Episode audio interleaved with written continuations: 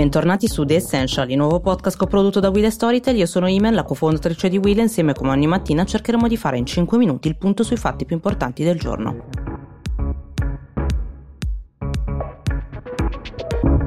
Per aiutare le aziende in questo periodo storico molto difficile, la Commissione europea ha sospeso le regole sui aiuti di Stato. Questo vuol dire che fino alla fine dell'anno i paesi UE potranno per esempio fornire prestiti alle imprese a interessi zero e garanzie che coprano fino al 100% di rischio. Questo però soltanto fino a un tetto massimo di 800.000 euro ad impresa. Dentro a questa cornice l'Italia ha varato il decreto liquidità che permette alle società di ricevere dei prestiti garantiti dallo Stato al 100% fino a 25.000 euro, oltre 25.000 25.000 invece saranno garantiti al 90%. Questo vuol dire che se l'azienda non dovesse riuscire a ridare indietro i soldi alla banca, allora interviene lo Stato a garanzia. La Germania però vorrebbe andare molto oltre questo tetto di 800.000 euro per permettere di dare degli aiuti consistenti alle sue aziende. Tra l'altro la Germania ha superato i mille miliardi di aiuti sotto varie forme per aiutare le sue aziende e ha chiesto a Bruxelles proprio di aumentare questo tetto. Dall'altra parte però a Bruxelles c'è la commissaria alla concorrenza Margaret Vestager che è fortemente eh, contraria a questa richiesta di Berlino perché secondo lei va ehm, dato comunque l'aiuto caso per caso se si dovesse superare questo 800 mila euro perché se diventasse una regola eh, fissa questo permetterebbe un eh, vantaggio competitivo delle aziende tedesche sulle altre europee molto più grande perché la Germania chiaramente ha degli ingenti aiuti eh, in cassa che gli altri paesi europei non possono permettere permettersi. Giusto per capire la potenza di fuoco messa in campo dalla Germania, basta ricordare un caso molto particolare che è quello dell'Adidas che ha ricevuto dallo Stato un prestito da 3 miliardi e eh, la Germania vorrebbe aiutare altre aziende molto grosse, per esempio come Lufthansa che perde un milione di euro all'ora. Questo per salvare dalla bancarotta questa compagnia tedesca che controlla altre compagnie aeree e si parla quindi di un intervento pubblico molto controverso, tra l'altro di eh, 9 barra 10 miliardi di euro.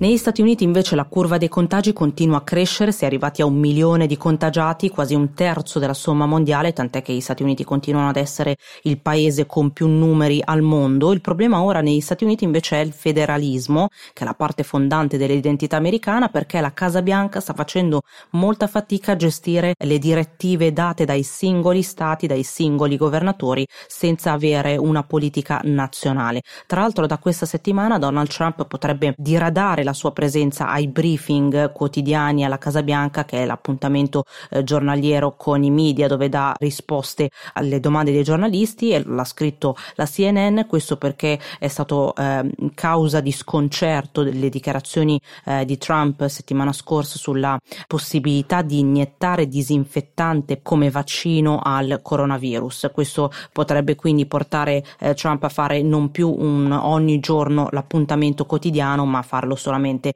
qualche volta e eh, limitare l'intervento a una breve apparizione. Sono infatti settimane che Trump eh, si lancia in conferenze stampa a fiume che durano anche delle ore e molti collaboratori pensano che questa strategia lo stia molto danneggiando. La vicenda del disinfettante chiaramente ne è un grande esempio, tant'è che nelle ultime ore molte persone si sono chieste se effettivamente eh, poteva essere usato come eh, rimedio, ma la eh, comunità scientifica ha dovuto smentire e correre ai ripari body. È impaziente di ricominciare, hanno detto così le fonti di governo inglesi descrivendo Boris Johnson alla vigilia del suo ritorno ieri lunedì a Downing Street, la residenza dei primi ministri inglesi, dove è, è arrivato dopo un lungo periodo di convalescenza, era entrato appunto in ospedale in terapia intensiva a causa del Covid-19 e poi è andato alla residenza di campagna eh, riservata ai primi ministri inglesi e poi gradualmente ha ripreso l'attività parlando addirittura al telefono con Trump e la regina. Il ritorno chiaramente eh, al governo offre in qualche modo un, un, elemento di certezza e ritrovata stabilità, ma non è di certo un ritorno facile quello che si trova Boris Johnson, deve affrontare le critiche al governo per la gestione della crisi e deve sciogliere il dilemma sull'inizio della cosiddetta fase 2 che da loro invece chiamano exit strategy che molti chiedono a gran voce, soprattutto dentro al suo partito tra gli industriali che lo sostengono con molte donazioni. Boris Johnson però non è favorevole ad allentare allentare le misure restrittive, dice che questo virus porterebbe ulteriori lutti se eh, si ritornasse a una riapertura anche solo parziale, quindi cercheremo di capire quale sarà effettivamente la strategia eh, d'uscita del Regno Unito. Da oggi quindi gli occhi del paese saranno nuovamente puntati su Boris Johnson e su quel famoso portone con il numero 10 di Downing Street.